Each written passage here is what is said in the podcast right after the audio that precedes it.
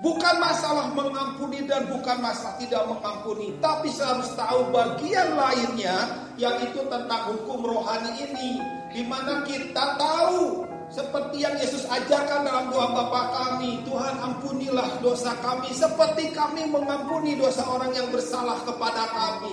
Satu kalimat di mana satu yang ketika kita memberikan pada orang lain, maka Bapamu yang di surga merhatikan semua maka kita tahu itulah hukum rohani. Sisi kasih karunia adalah kita menerima karena kita nggak layak untuk menerima apa yang Tuhan beri.